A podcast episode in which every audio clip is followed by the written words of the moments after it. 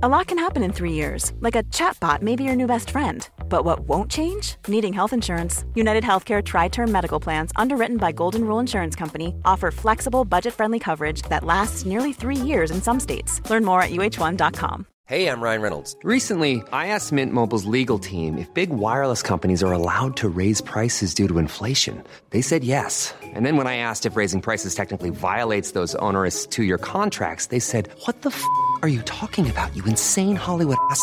So to recap, we're cutting the price of Mint Unlimited from $30 a month to just $15 a month. Give it a try at mintmobile.com slash switch. $45 upfront for three months plus taxes and fees. Promo rate for new customers for limited time. Unlimited more than 40 gigabytes per month. Slows. Full terms at mintmobile.com. Mother's Day is around the corner. Find the perfect gift for the mom in your life with a stunning piece of jewelry from Blue Nile. From timeless pearls to dazzling gemstones, Blue Nile has something she'll adore. Need it fast? Most items can ship overnight. Plus, enjoy guaranteed free shipping and returns. Don't miss our special Mother's Day deals. Save big on the season's most beautiful trends. For a limited time, get up to 50% off by going to BlueNile.com. That's BlueNile.com. Palmemordet Jeremia Karlsson del 2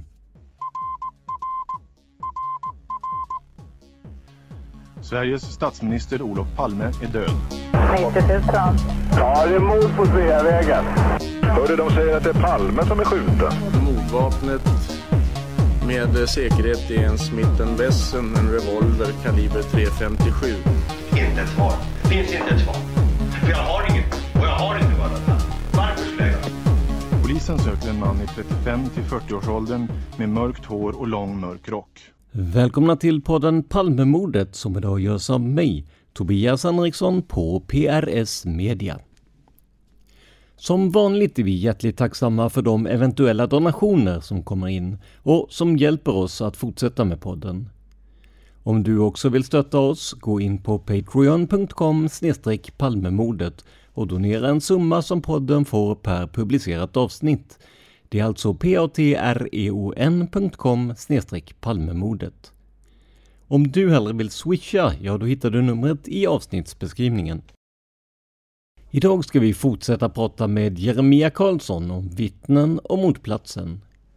Jeremia är alltså en Palmeintresserad skönlitterär författare och musiker som dessutom lägger upp mycket genomarbetade filmer om Palmemordet på Youtube. Ett utdrag från en av de här filmerna kommer ni att få höra efter intervjun. Jeremia bad mig säga att han inte nödvändigtvis är först med att titta på vittnena och deras inbördes placering, som ni snart kommer att få höra mer om, men att han lyckats få det att stämma med de faktiska händelserna på mordplatsen och vittnesutsagorna där. Och det här är också någonting som han påpekar i själva intervjun.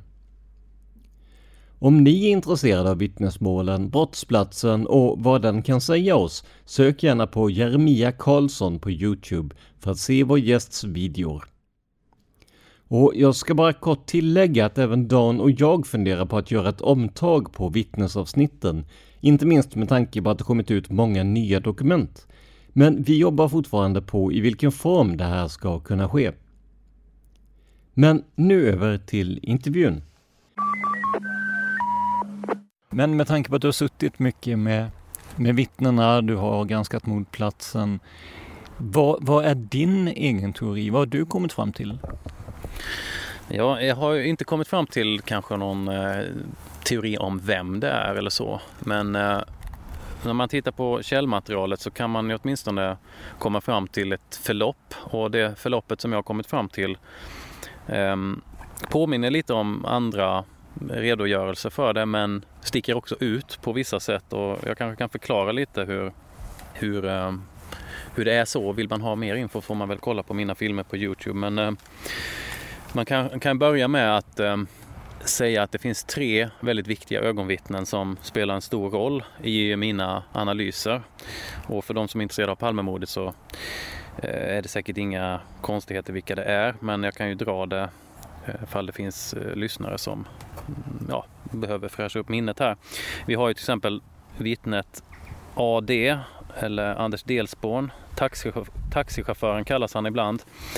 Det är han som sitter i en taxibil på väg söderut och han står och väntar för grönt ljus och eh, han, eh, hans vittnesmål innebär ju egentligen två olika man kan säga att han ser två olika scener utspela sig. Första gången är när han tittar sig omkring när han väntar, som taxichaufförer gör. De tittar sig omkring i omgivningen och han ser på vänster kant tre personer. Eh, en person är vänd med ryggen mot Dekorima och de andra två med ryggen vänd mot Anders Delsborn. Och sen så, ja, han tittar inte så mycket mer åt det hållet men sen så får han grönt ljus och kör och då har han första skottet och då vänder han sig till vänster och så ser han och hör det andra skottet var på gärningsmannen ja, stoppar undan vapnet eh, och eh, avlägsnar sig. Och man, eh, han ser också efter andra skottet att Palme faller ihop då, eller mannen som är Olof Palme, han vet ju inte att det är Olof Palme men det är vad han ser och då larmar han Järfälla Taxi som han kör åt. Det är det vittnet och det som är unikt där är ju att eh, han ser eh, en, vad han förmodar en kontakt mellan Olof och Lisbeth Palme med mördaren innan skotten. Eh, han, han är ju ett viktigt vittne som som eh, spelar en stor roll. Eh, vi har också vittnet Inge Morelius eh, och han sitter ju på andra sidan Sveavägen lite snett mitt emot mordplatsen och han har släppt av några kamrater vid en bankomat på eh, västra sidan om Sveavägen och sen har han gjort en U-sväng och ställt sig till rätta då i korsningen eh, på motsatt sida om den blivande mordplatsen. Hans vittnesmål är ju ganska känt för att han eh, menar att det står en man vid Dekorima som är gärningsmannen. Alltså gärningsmannen har stått där förmodligen några minuter innan mordet och väntat in makarna Palme. Vilket skulle kunna tyda på att mördaren måste ha vetat att Olof och Lisbeth Palme skulle gå den vägen hem.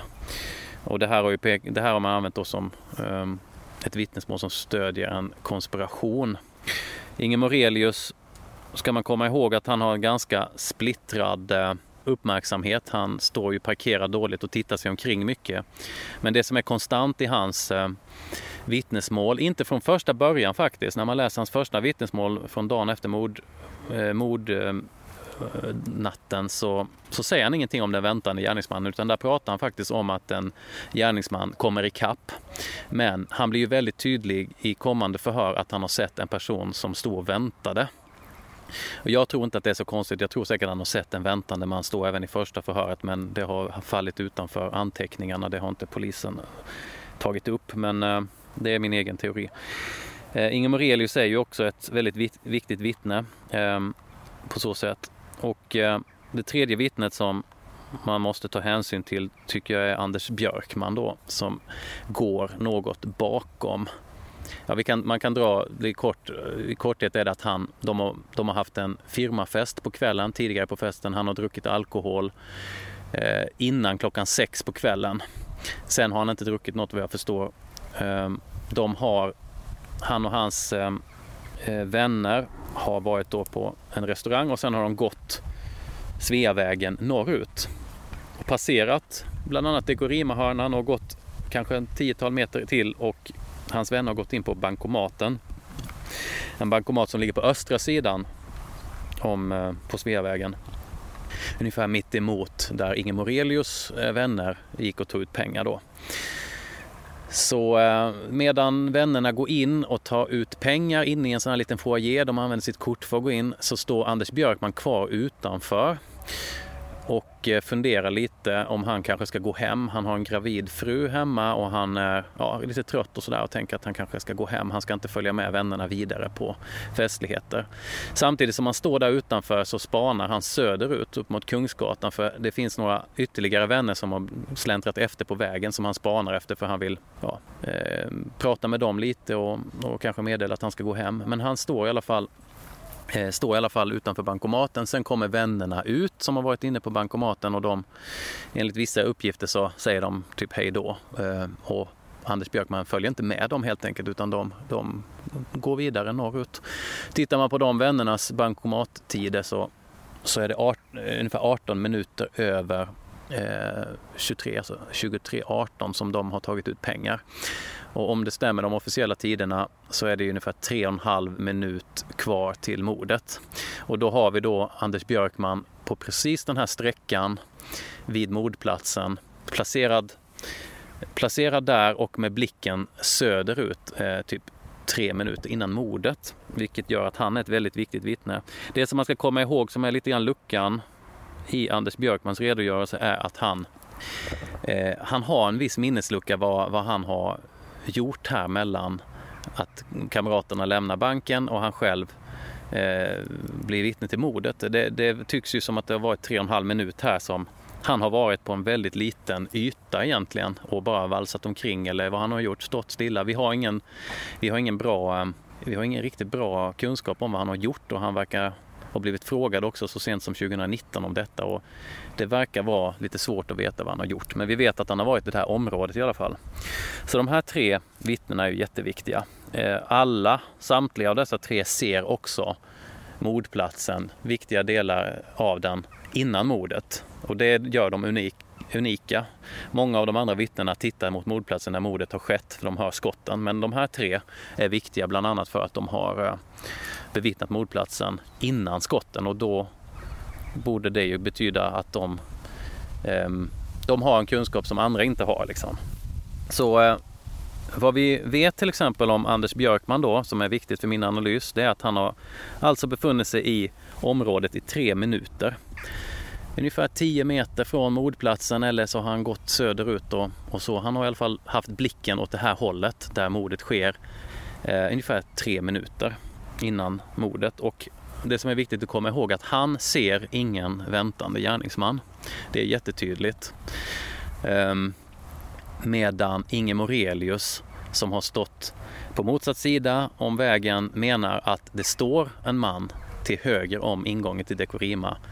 Och eh, om man ska ta Inge Morelius tider så är det väl rimligt att tänka att han har varit där kanske två minuter innan ungefär. Det finns också bankomattider på hans vänner eh, som tog ut pengar.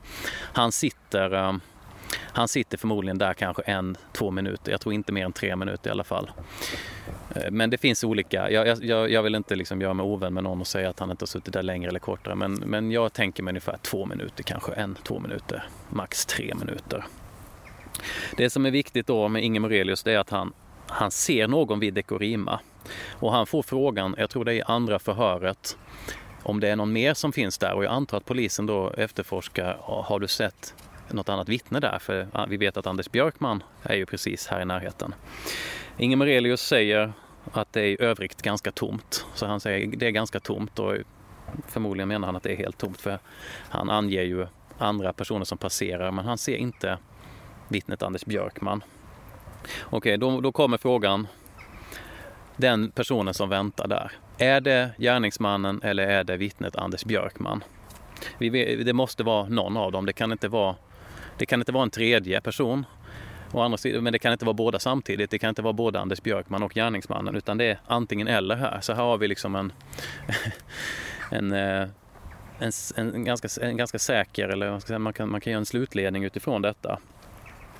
Och han ser, vi vet att han ser inte Anders Björkman.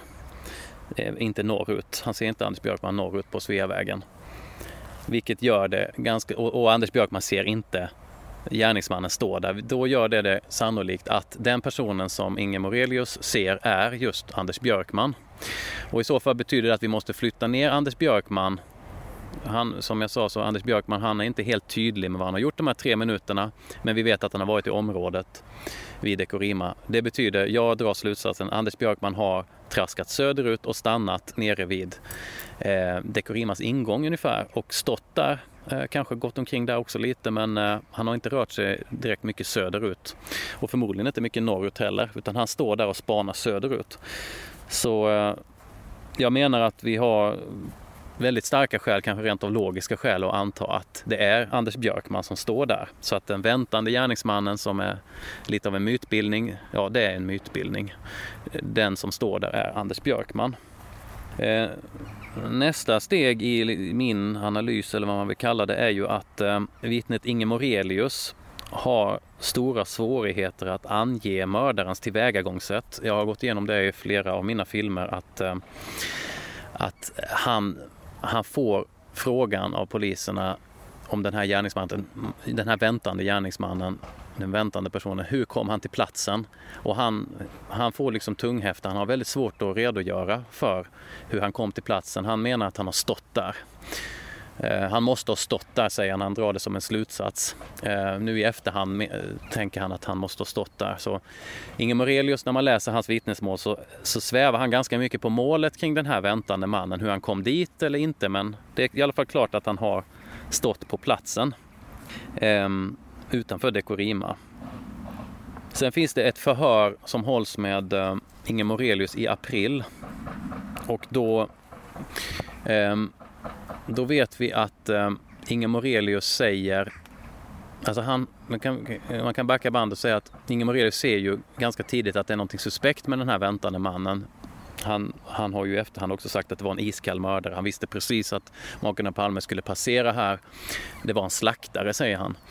Eh, det är förmodligen något han har, någonting han har föreställt sig i efterhand när han har sett vad som har skett. Eh, jag ska förklara lite mer om det. Men han har eh, han har sett en väntande man i alla fall och varit inställd på att nu är det någonting som kommer hända här för det här ser skumt ut, den här mannen som står där. Kommer det vara knarkaffärer eller vad kommer det vara? Eh, sen så ser han två personer komma gående och det visar sig vara Lisbeth och Olof Palme. De kommer och passerar den här mannen och precis när eh, makarna Palme passerar den väntande mannen så börjar ju den väntande mannen gå, säger han. Och då får han ju för sig, Ingemar Rödis, att, att den här mannen kommer rycka hennes väska eller någonting. Det tror jag många känner till. Han, han, han, han får den tanken att nu kommer han rycka väskan eller någonting. Och då står det i ett förhör från i april 1986 eh, att Inge Morelius han vänder sig om och ska prata med några i bilen och säga att nu händer det någonting. Eh, och om jag är rätt informerad så sitter de som sitter redan i bilen är de som sitter där bak. Eh, passagerarsätet är tomt. Där är det fortfarande personen och hämtar ut pengar eller på väg tillbaka. Så om man skulle tänka då vad Inge Morelius måste ha gjort för att prata med de andra så är det förmodligen att han har vänt sig bakåt något och sagt det. Titta, liksom titta framåt, nu händer det något. Um, I den här, här då vet, får, man, får man då tydligt se att här är det ju någon lucka. Alltså han har sett gärningsmannen börja gå Makarna Palme har passerat honom, gärningsmannen har börjat gå. Då vänder sig Inga Morelius om och säger till sina kamrater, nu händer det någonting. Liksom, nu ska ni titta framåt typ. Eh, här i denna luckan är det intressant nog så att eh, det är ju det som Anders Björkman ser. Han ser ju också den här precis när makarna Palme går fram mot mordplatsen. Då är frågan, hur hänger det ihop? Jag tror att det är så här att Inge Morelius har hela tiden som sagt sett Anders Björkman. Eh, och när makarna Palme passerar Anders Björkman så börjar han själv gå lite grann, sakta. Eh, vi vet att Anders Björkman har pratat om att han ser det här sällskapet framför sig.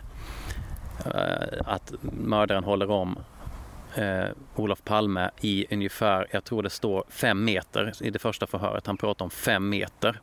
Han själv är ju också i sakta gång men makarna Palme måste ha gått lite snabbare än honom eftersom de går ifrån honom. Så han har antingen stått stilla eller gått sakta eller både och. Han har förmodligen stått stilla en stund och börjat gå sakta. Då passerar Lisbeth och Olof Palme honom och mördaren också. Så Anders Björkman ser, ser korrekt. Det är ett sällskap som går framför honom. Mördaren har armen kanske om Olof Palme. Och då måste man tänka att om man då går till Inge Morelius perspektiv så är han ju snett mitt emot. Och om du tänker dig, det här skulle man egentligen behöva illustrera i en film, men eh, tänker du att du ser det här scenariot snett mitt emot. Har du då två som går ungefär i höjd med varandra så kan de ju förefalla att gå att vara en person.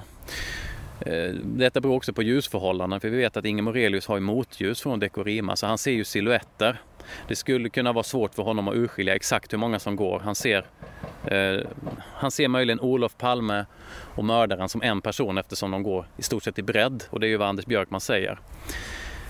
Precis då när de passerar, då vänder han sig om så han missar vad som händer men Björkman ser sällskapet framför sig eh, under fem meter. Inge Morelius tittar tillbaka och då ser han gärningsmannen sträcka ut armen och skjuta. Och detta ser ju Anders Björkman också. Frågan är då varför har inte Inge Morelius sagt någonting om Björkman? Hey, it's Danny Pellegrino from Everything Iconic. Ready to upgrade your style game without blowing your budget? Check out Quince. They've got all the good stuff shirts and polos, activewear, and fine leather goods, all at 50 to 80% less than other high end brands. And the best part? They're all about safe, ethical, and responsible manufacturing. Get that luxury vibe without the luxury price tag. Hit up quince.com slash upgrade for free shipping and 365 day returns on your next order. That's quince.com slash upgrade. Millions of people have lost weight with personalized plans from Noom, like Evan, who can't stand salads and still lost 50 pounds. Salads, generally, for most people, are the easy button, right? For me, that wasn't an option. I never really was a salad guy. That's just not who I am. But Noom worked for me.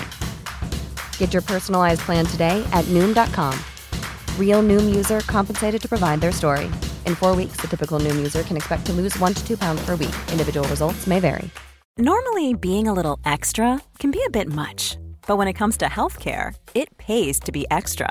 And United Healthcare makes it easy with Health Protector Guard fixed indemnity insurance plans. Underwritten by Golden Rule Insurance Company, they supplement your primary plan, helping you manage out of pocket costs without the usual requirements and restrictions like deductibles and enrollment periods. So when it comes to covering your medical bills, you can feel good about being a little extra. Visit uh1.com to find the Health Protector Guard plan for you.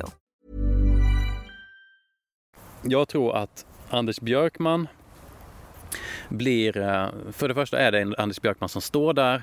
Inge Morelius ser inte mördaren i sällskap med Olof Palme, det ser bara Björkman. Och eh, precis när skotten går av så vet vi att det blir grönt ljus och bilar sätts i rörelse. Då tror jag att det är så på, no på något sätt att de här bilarna kör fram och då blir Dekorima-ingången täckt. Eh, Inge Morelius har ingen anledning att, att tro att det är en annan person som är framme vid Olof Palme. Men det är det och Anders Björkman har förmodligen tagit ett steg eh, snett bakåt och gömt sig då. Vi vet att han har gömt sig. Vi vet bara inte riktigt om hur långt han har sprungit till ingången men jag tror att han har backat då lite, eh, fått gå bakåt lite. Detta har Ingemar Rödus missat på grund av trafiken som sätts igång och på grund av att han själv har vänt sig om för ett ögonblick. I detta ögonblicket har då alltså gärningsmannen lösgjort sig från sällskapet, stannat upp i steget. Olof Palme har fortsatt kanske då en meter. Gärningsmannen har tagit fram pistolen och skjutit. Och detta kommer som en chock förmodligen för Lisbeth och ja, Olof Palme också, men han hinner inte uppfatta någonting. Eh, och eh, Inge Morelius har då helt enkelt förväxlat Anders Björkman med mördaren men tappat bort Anders Björkman och eh, då har eh, mordet skett sekunderna efter där. Så att där har vi ursprunget till eh, Inge Morelius berättelse om en väntande gärningsman. Han har helt enkelt missat sällskapet men sett Anders Björkman. Och detta menar jag hänger ihop med just ögonvittnesskildringen. Det är så här man får ihop Inge Morelius och Anders Björkman. Något annat sätt kan jag inte riktigt se hur deras berättelser hänger ihop. Och fördelen här är att du behöver inte säga att den ena har fel och den andra rätt, utan de har rätt, men problemet är att de har sett, Inge Morelius har tittat bort just när mördaren lösgör sig från sällskapet. Så, det här, så här tror jag det har gått till. Eh, det, det gör att Anders Björkman ser korrekt och Inge Morelius ser korrekt, men Inge Morelius tittar bort precis när mördaren eh, lösgör sig från sällskapet. Och det beror också då, då, då tar man hänsyn till Inge Morelius eh, vinkel som han har. Han sitter långt borta och ser silhuetter och sitter lite i en backe också och eh, blir, har eh, får bilar framför sig som kör så att, så han, att han tappar bort Anders Björkman med blicken det tycker jag inte alls är konstigt. Och eh, Anders Björkman han har heller inte inbillat sig utan det han har sagt hela tiden att det verkade vara ett sällskap som gick i bredd, i stort sett i bredd. Vi vet att Lisbeth Palme kanske gick till och med lite framför men just mördaren och Olof Palme verkar ha gått no ganska mycket i bredd. Då behöver man inte heller underkänna det utan där får du, där får du en eh, kedja som jag tycker hänger ihop och passar med vittnesförhören. Och eh, där, i den här bilden har jag inte tagit hänsyn till Anders Delsborns berättelse men om det som han säger stämmer så kan det här, om det har varit ett möte så skulle det ha skett innan. Men det där kan vi lämna lite åt sidan för att eh, det som jag fokuserar på är egentligen sekunderna innan skotten och, och, så här tror jag att det hänger ihop. Så jag tror faktiskt att både Anders Björkman och Inge Morelius har sett korrekt men att den väntande gärningsmannen det, det är en felbedömning från Inge Morelius. Och den har påverkat eh, svenskars syn på mordet. Den har påverkat många privatspanare och alla har på något sätt utgått ifrån att gärningsmannen stod där. Men det gjorde han nog inte. Men eh, påminn mig här, sa du att eh, var det Morelius som skulle ha motljus från Dekorima? Precis, eh, Dekorima det, det lyser ju uppifrån den här rampen där det står Dekorima och sen finns det ett svagt ljus inne i butiken, inte inne i butiken men i skyltfönstret. Mm. Så att eh, för hans del så blir ju det blir ju lite av silhuetter som han ser. Men sa inte du i en av dina videor att på de första bilderna så var det nedsläckt i Dekorima? Nej men det har du rätt i och jag tror att jag hade fel där. Jag, ehm, jag har, gjorde en video där jag visade, visade klipp på Dekorima som nedsläckt men jag har, jag har upp, fått upplysningar om att förmodligen är de filmerna tagna efter midnatt någon gång där förmodligen det släcktes ner i skyltfönstret, eller rampen släcktes ner och förmodligen eh, förmodligen så var det så ljust som, som, som alla bilder som man har sett eh, gör gällande. Så att det var, efter, det var någon gång senare på natten som, som det släcktes ner. Men hade det varit så att det var mörkt så hade det egentligen bara förstärkt svårigheterna för då hade egentligen bara motljuset blivit svagare. Men det hade blivit mycket Alltså, eh, vad säger man, profilen hade blivit svagare också, precis som det funkar med ljus då. Eh, så egentligen så eh, behöver det inte vara så avgörande utan eh, men eh, ja, jag tror att jag hade fel i att det var släckt där inne. Utan det, ja. Men med den här teorin då, eller genom att titta på vittnesmålen, då kan vi alltså förena de här två vittnesmålen som, som syntes vara ganska oförenliga tidigare, eller hur? Ja, och det är just det som jag är glad att jag inte har avfärdat eh, något av vittnena utan kunnat liksom snarare göra en syntes eh, mellan Inge Morelius och Anders Björkman. Så jag tror att, eh, jag tror att detta förklarar varför de ger något annorlunda bilder av skeendet. Men det här med eh, vittnesmålen då, de har ju ändå funnits i utredningen i så många år. Hur, hur kommer det sig att eh, du är den första som i alla fall publikt eh, tar upp det här? Ja, det, det, det, där har jag aktat mig lite för. Jag, har all, jag vill inte påstå att jag är först för jag vet ju inte om jag är först med detta och, och hävdar detta.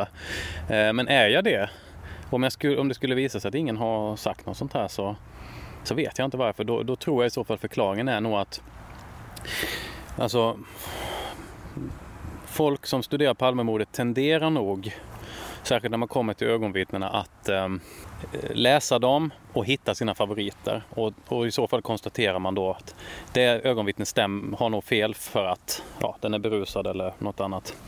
Och jag tror på något annat ögonvittne. Jag tror att det är det som gör att man inte kommer framåt utan man måste på något sätt försöka utgå från att alla har nog sett något, eh, något riktigt.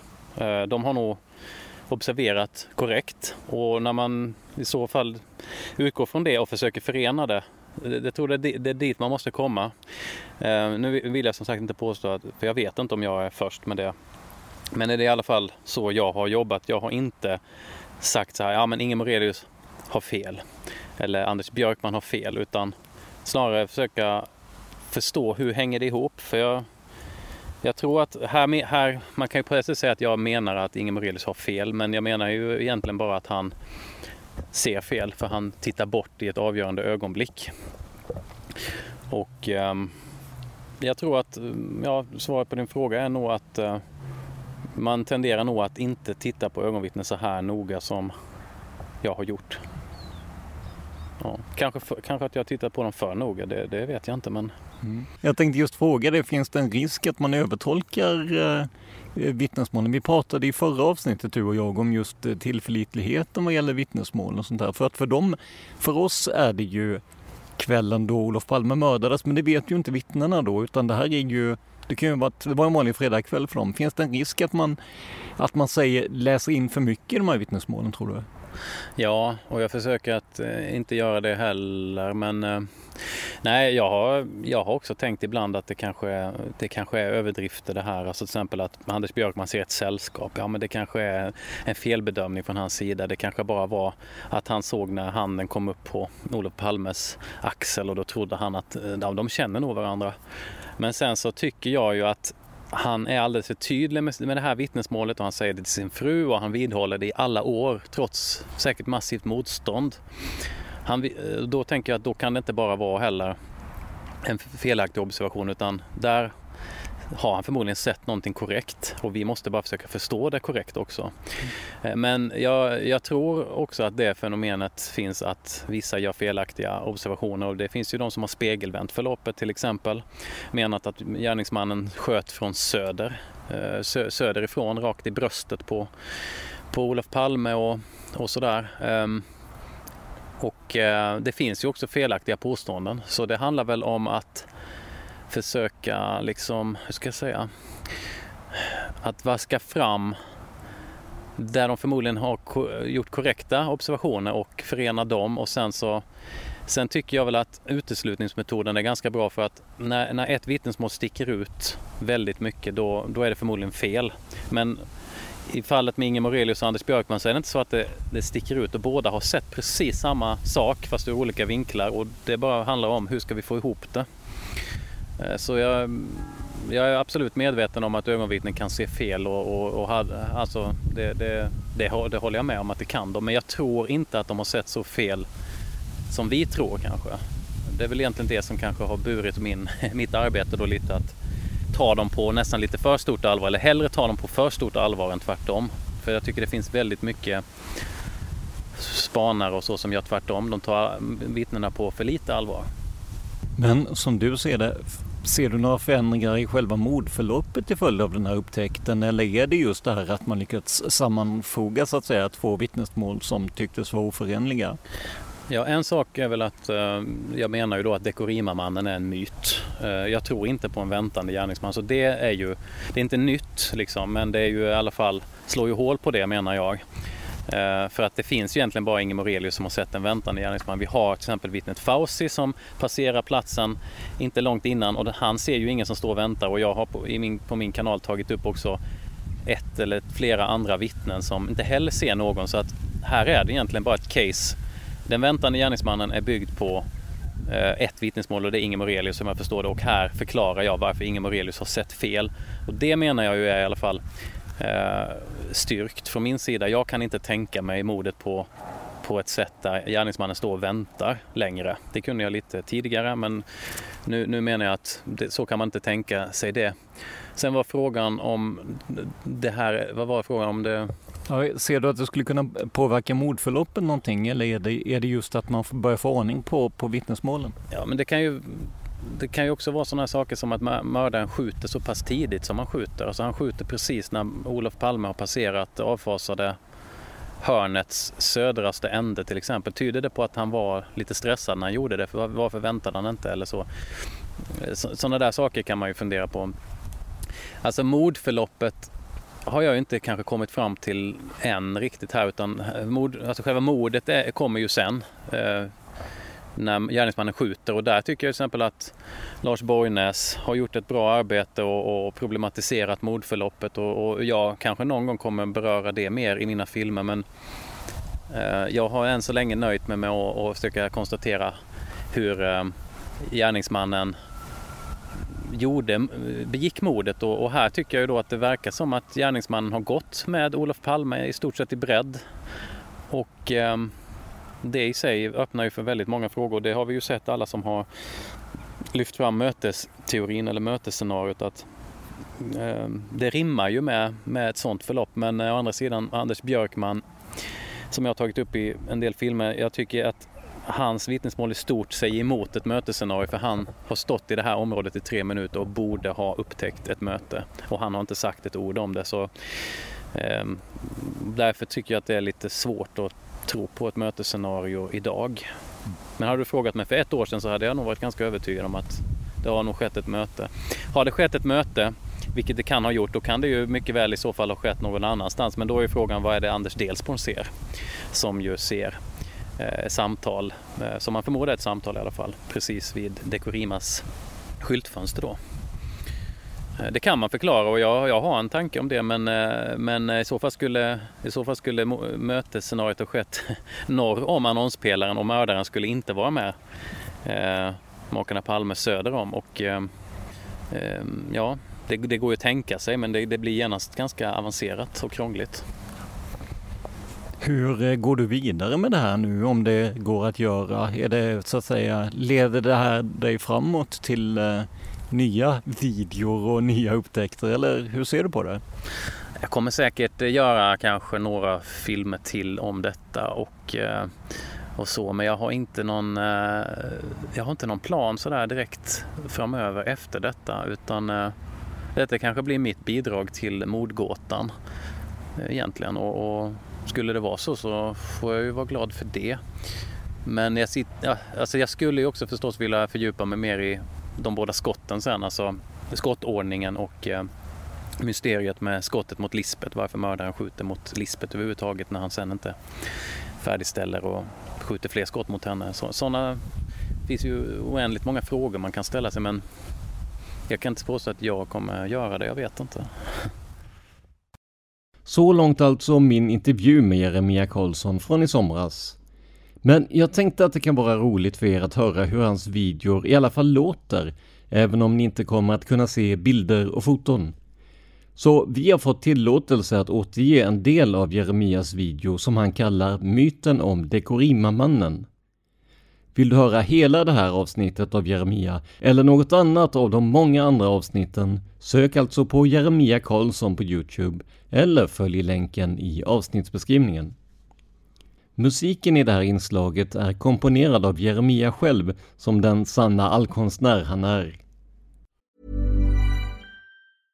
Want flexibility? Take yoga. Want flexibility with your health insurance? Check out United Healthcare Insurance Plans. Underwritten by Golden Rule Insurance Company, they offer flexible, budget friendly medical, dental, and vision coverage that may be right for you. More at uh1.com. Hey, it's Danny Pellegrino from Everything Iconic.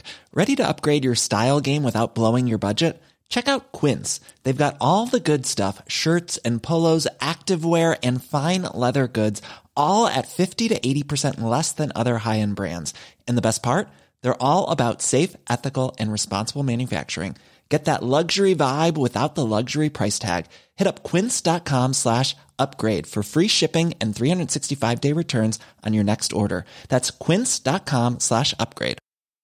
Hey, it's Paige DeSorbo from Giggly Squad. High quality fashion without the price tag. Say hello to Quince.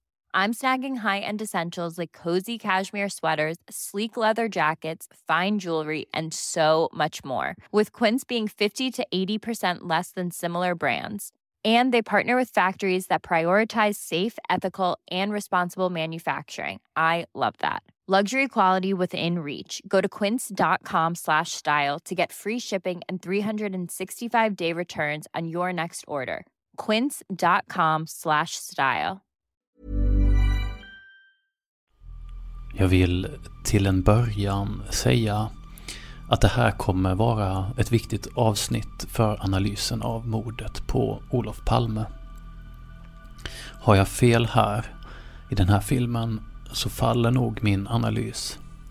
Men har jag rätt så kommer resten av min analys att vara klargörande. Vi ska idag titta på några exakta tidsavstånd och positioner utifrån vittnet Anders Björkmans första förhör på mordnatten.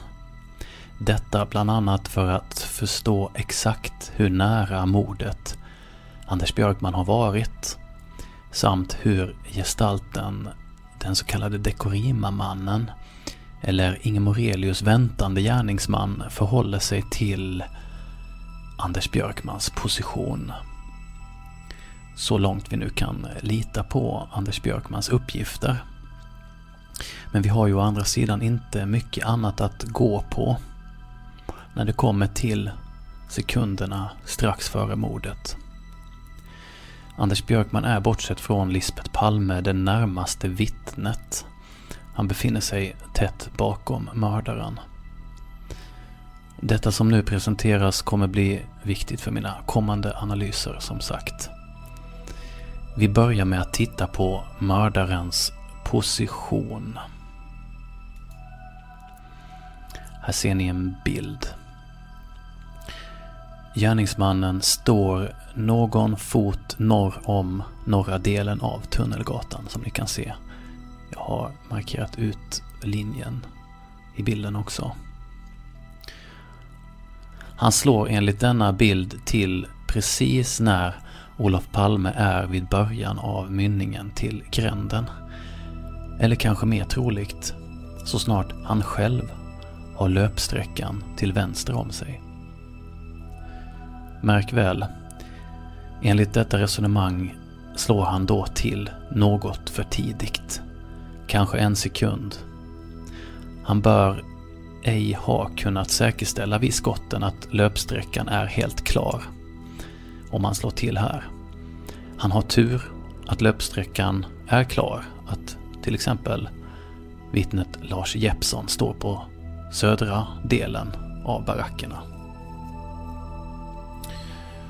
När vi nu har den här bilden framför oss så kan vi passa på att stanna upp lite inför bilden en stund.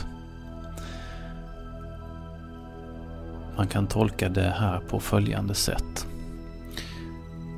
Fokus för gärningsmannen har varit att skjuta just vid denna gränden. Han har slagit till precis där gränden börjar, till och med lite för tidigt. Han har troligen valt medvetet att inte göra det längs med Skandiahuset av oklar orsak. Anders Björkman hävdar i något sammanhang att det var som om mördaren inväntade gränden och sköt just där. Eventuellt tyder det på att han valde bort Sari, att slå till vid Sari. Alternativt att han helt enkelt inte befann sig i närheten av Lisbet och Olof Palme när de var vid Sari. Han har, eh, kan man ju tänka sig i alla fall, velat ha en flyktväg i östergående riktning. Och då finns ju alternativ Sari, Tunnelgatan och även gatan efter Tunnelgatan. Men han har slagit till här.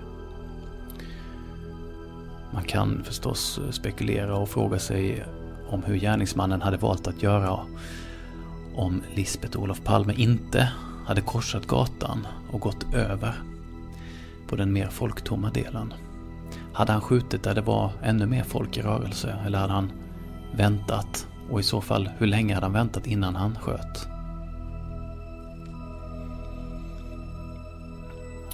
Som sagt, gärningsmannen kan då ha här ha slagit till någon sekund för snabbt. Han skulle kunna ha väntat någon meter innan han sköt. Vilket kan tyda på en viss nervositet hos gärningsmannen eventuellt. En förståelig nervositet. Märk väl att detta inte säger något om en professionell mördare eller inte. Om det stämmer att han kan ha slagit till lite för tidigt på grund av eventuellt nervositet så understryker det bara en mänsklig sida hos mördaren. Han må ha varit iskall, men han var inte så iskall att han väntade en extra meter för att säkerställa att flyktvägen var helt klar. Detta var platsen där mordet måste ske utifrån hans tolkning av saken och vi kan bara fråga oss varför. Med det säger vi tack till Jeremia Karlsson för de här två avsnitten och vi tackar såklart även för att vi fick spela upp en del av hans video här. Vad tycker ni om de här avsnitten? Kontakta oss gärna på simwaypodcast@gmail.com eller skriv i tråden till avsnittet på Studio Palmemordet på Facebook. E-postadressen är alltså simwaypodcast, z-i-m-w-a-y podcast gmail.com. Och till den här e-postadressen, ja då går det såklart även bra att skicka tips och feedback. Men med det säger vi på återseende nästa vecka och konstaterar att veckans avsnitt av podden Palmemordet gjordes av mig, Tobias Henriksson på PRS Media. För mer information om mig och mina projekt besök facebook.com prsmedia.se Eller gilla oss på Instagram där vi heter PRS Media. Ett ord, små bokstäver. Tack till Jeremia Karlsson för de här två avsnitten. Men framför allt, stort tack för att du lyssnar på podden Palmemordet. Man hittar Palmes mördare om man följer PKK-spåret till botten. För att ända sedan Julius Caesars tid har jag aldrig hört talas om ett mord på en framstående politiker som inte haft politiska skäl. Polisens och åklagarens teori var att han ensam hade skjutit Olof Palme. Och det ledde också till rättegång. Men han frikändes i hovrätten. Nu ska vi ut på rövarstråt. Jag vi ska ut och röva.